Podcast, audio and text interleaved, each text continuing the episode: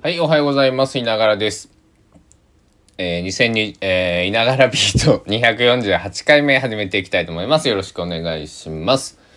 えー、2022年6月9日木曜日、えー、7時58分、朝の7時58分でございます。皆さん、いかがお過ごしでしょうか？おはようございます。こんにちは。えー、夜勤の方はこれからお休みなさいの方もいるとは思いますけども、えー、本日はですね、えー、語呂に合わせましてロックの日ということで、えー、まああの無難にちょっと話していこうかななんて思っております。よろしくお願いします。現在の高松市はですねえっ、ー、と晴れておりますがまあ雲もちょこちょこいます。はい。えー、ただ降水確率0%、えー、ただいまの気温20.0度ダメだな。今日カミカミですね。20.0度、えー、最高気温27度予想でございます。で話を戻してロックの日ということでいきなり今日の一曲。どうしようかと思ったんですけどずっとこれ考えてたんですね。今日の一曲久しぶりにやろうと。花本春さんで「ガラスのゼネレーション」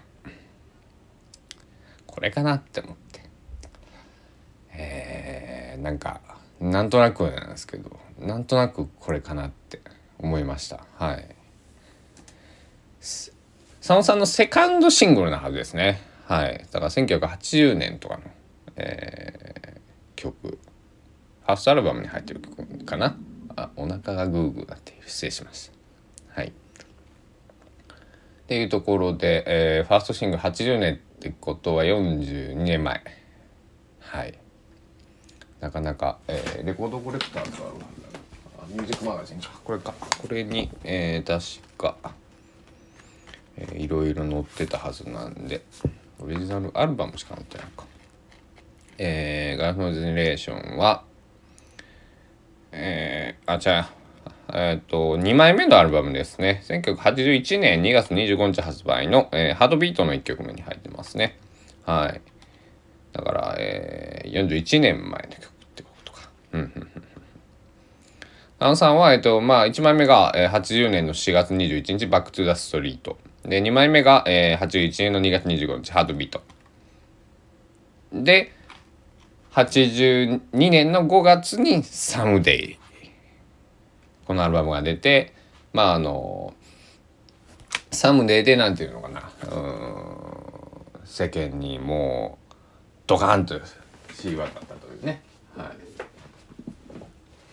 えー、吉川晃司さんや、えー、尾崎豊さんとか、えー、いろんな方々がこのサムデーの発売された後に、えーと、ロックノールナイトツアーっていうのをね、えー、回られていてそれを見て衝撃を受けたっていうのをね、えー、いろんなインタビューとかにね、えー、載っていました。佐野元春さん。今も、えー、ツアー中ですごいですよね。66歳確か佐野さんが。で、えー、ツアーを回られている。まああのー、もっと言えばね小田和正さんなんて今年もね、えー、香川のその讃岐市指導町というところにあるテアトロンという野外音楽堂でね、えーまあ、自分のワンマンコンサートを、えー、2days かな確かやるんですけどすごいよね。60代後半とか。佐野さ、小田さん70何歳だ？72歳ぐらいの記憶があるんですけど小田和正さんが。7074歳。すごいね。なんか外国のそのシンガーとかの方でもね。前それローリング・ストーンズのローリング・ストーンズはメンバー何歳なのリング・ストーンズよいしょ。またお腹が鳴りました。失礼します。ミック・ジャガーがミック・ジャガー78歳キース・リチャーズが78歳すごいですね。えー。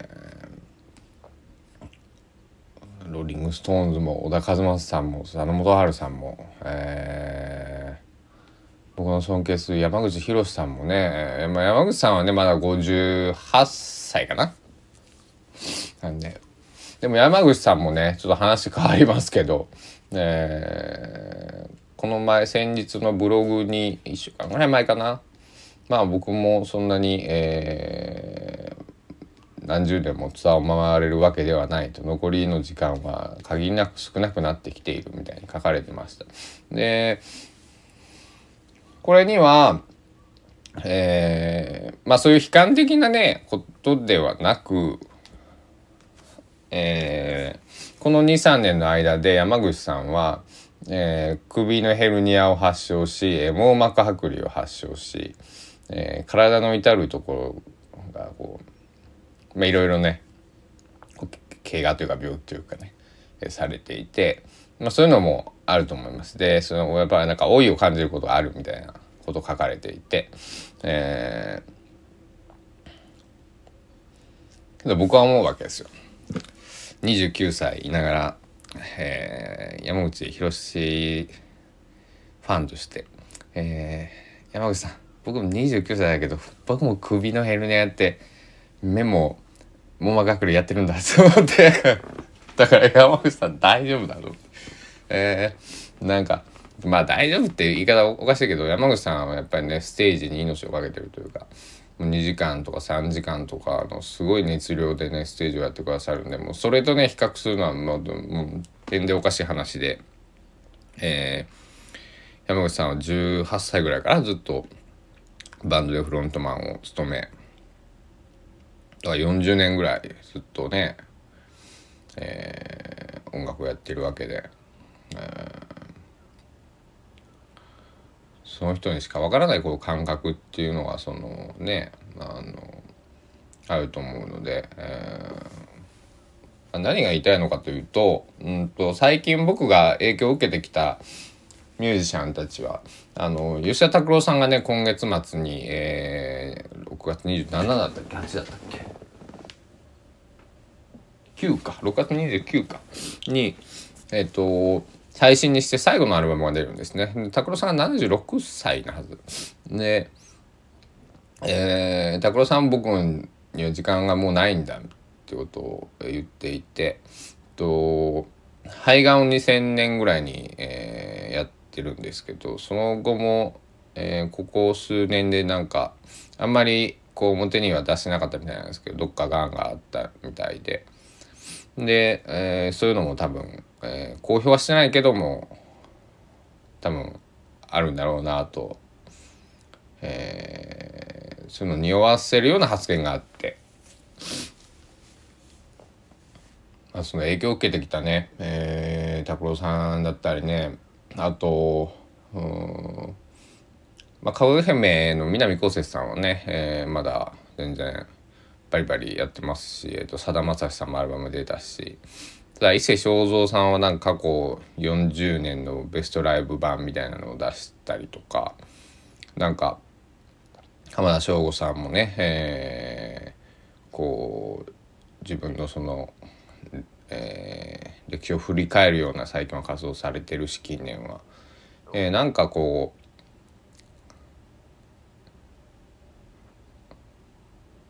ちょっと悲しいような、え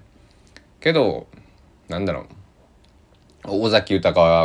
から僕は音楽が始まってるので26歳とかポンってね亡くなったわけじゃないし、えっと、もうちょっと言うとうんとボガボボガンボスの、えー、ドントさんとか、えー、じゃ村下幸三さんとか、えっ、ー、とねよ、えー、40代50代とかね、えー、亡くなったとかというわけじゃないので皆さん60代70代えー、まで音楽をされている、うん、だからその長生きをしてずっと続けてきたからこそ自分の過去を振り返ったりとか「えー、引き際拓郎さん最後のアルバムだ」とかっていうのが言える、えー、そういうかっこよさも感じます、えー、ただやっぱりリスナーとしてはファンとしては最後か。最後なのかこれが。本当か？みたいなね、えー、ところがありますよね。やっぱりね。あの僕の大好きなえっとえー、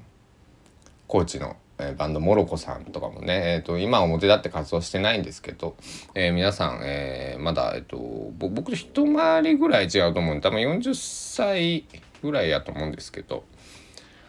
えー、まあ、元気でね、えおられるんで、えーと、いつかね、え3人でまた演奏が聴ける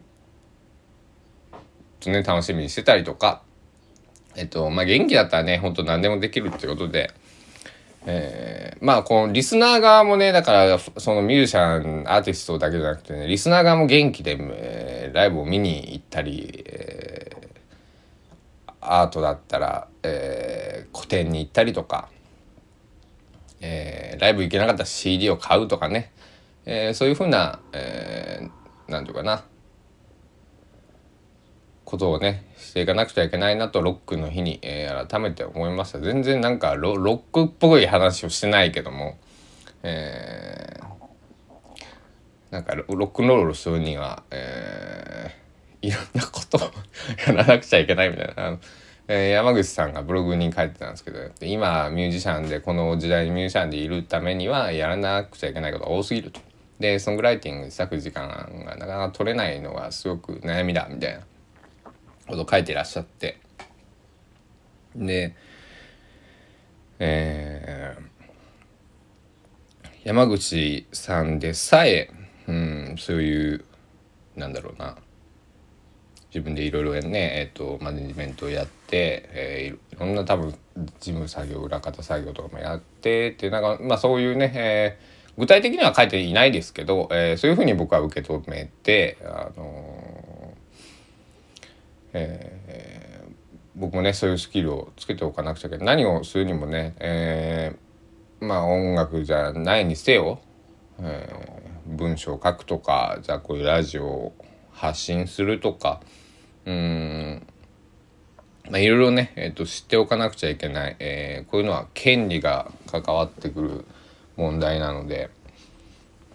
えー、そういう勉強もしておかないとね、えー、いけなかったりとか、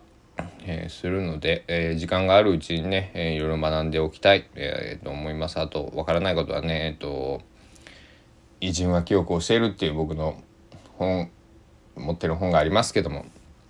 えー、偉人、先人、先輩、えー、尊敬している方に、えー、頼って、えー、行こうと思っております。皆さんもね、えー、まああのー、昨日言ったんですけど夜はね不登校の話を一時していくので、えー、なんだろう、まあ、聞きたいこととか、えー、ぜひあれば、えー、おっしゃってください。うん、うん、おっと？言葉が出てこないぞ。今日はね僕はね今悩んでるんですよね。全然ロックじゃないんですよ。だから今日もね家で作業するかねどっか外でするか悩んでるんですよね。うん。僕はあのスパッと決めれないんですよね。なんかこれ全然全くロックじゃないですね。まあロックロックって何のことをロックって言うんだっていう話なんですけどね。なんかスパッと男気よく今日はこれでいくぞドカンみたいなね。えー結構あの晩ご飯とかもねあの何食べようかなって迷っちゃうタイプなんですよね。うん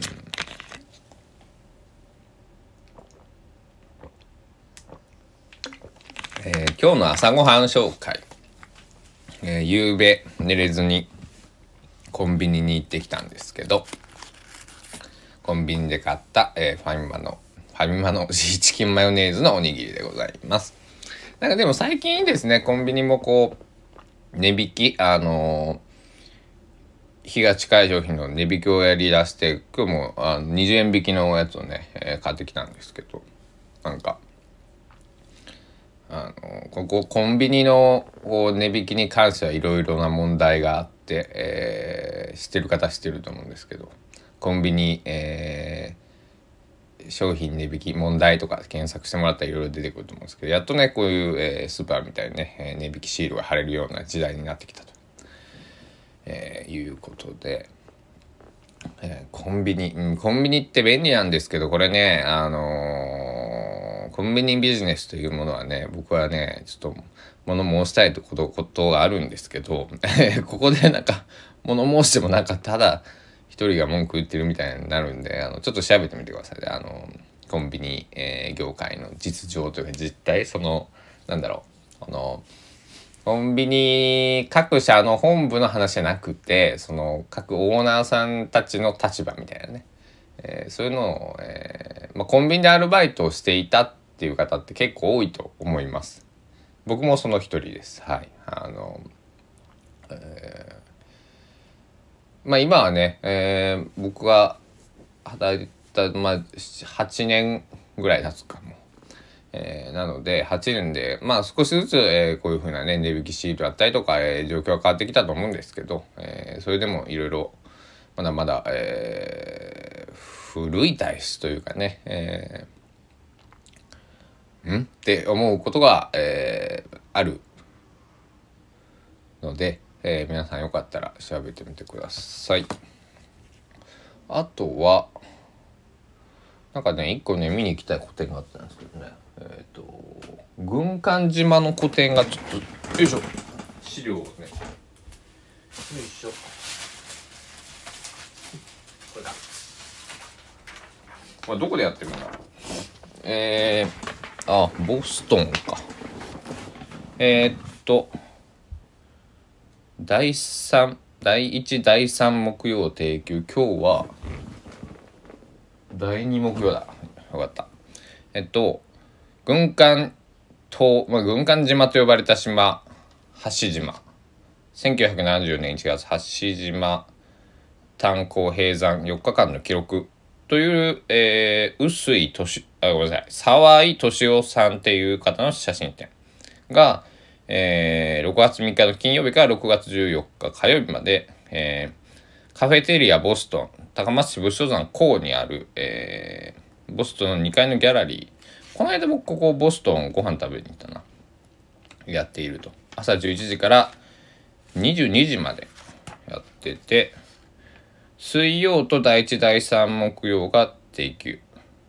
今日は、えっ、ー、と、木曜日、第2木曜日なのでやってますね。14日までってこと、あと5日間か。9、10、11、ん ?9、10、11、12、13、14。あと6日間ですね、今日入れて。はい。というところで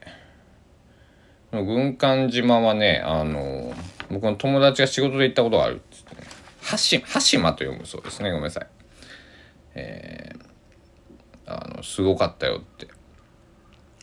あの言ってたのでちょっと興味があってチラシをもらってきてたんですけどまあこれ見に行ってもいいなうん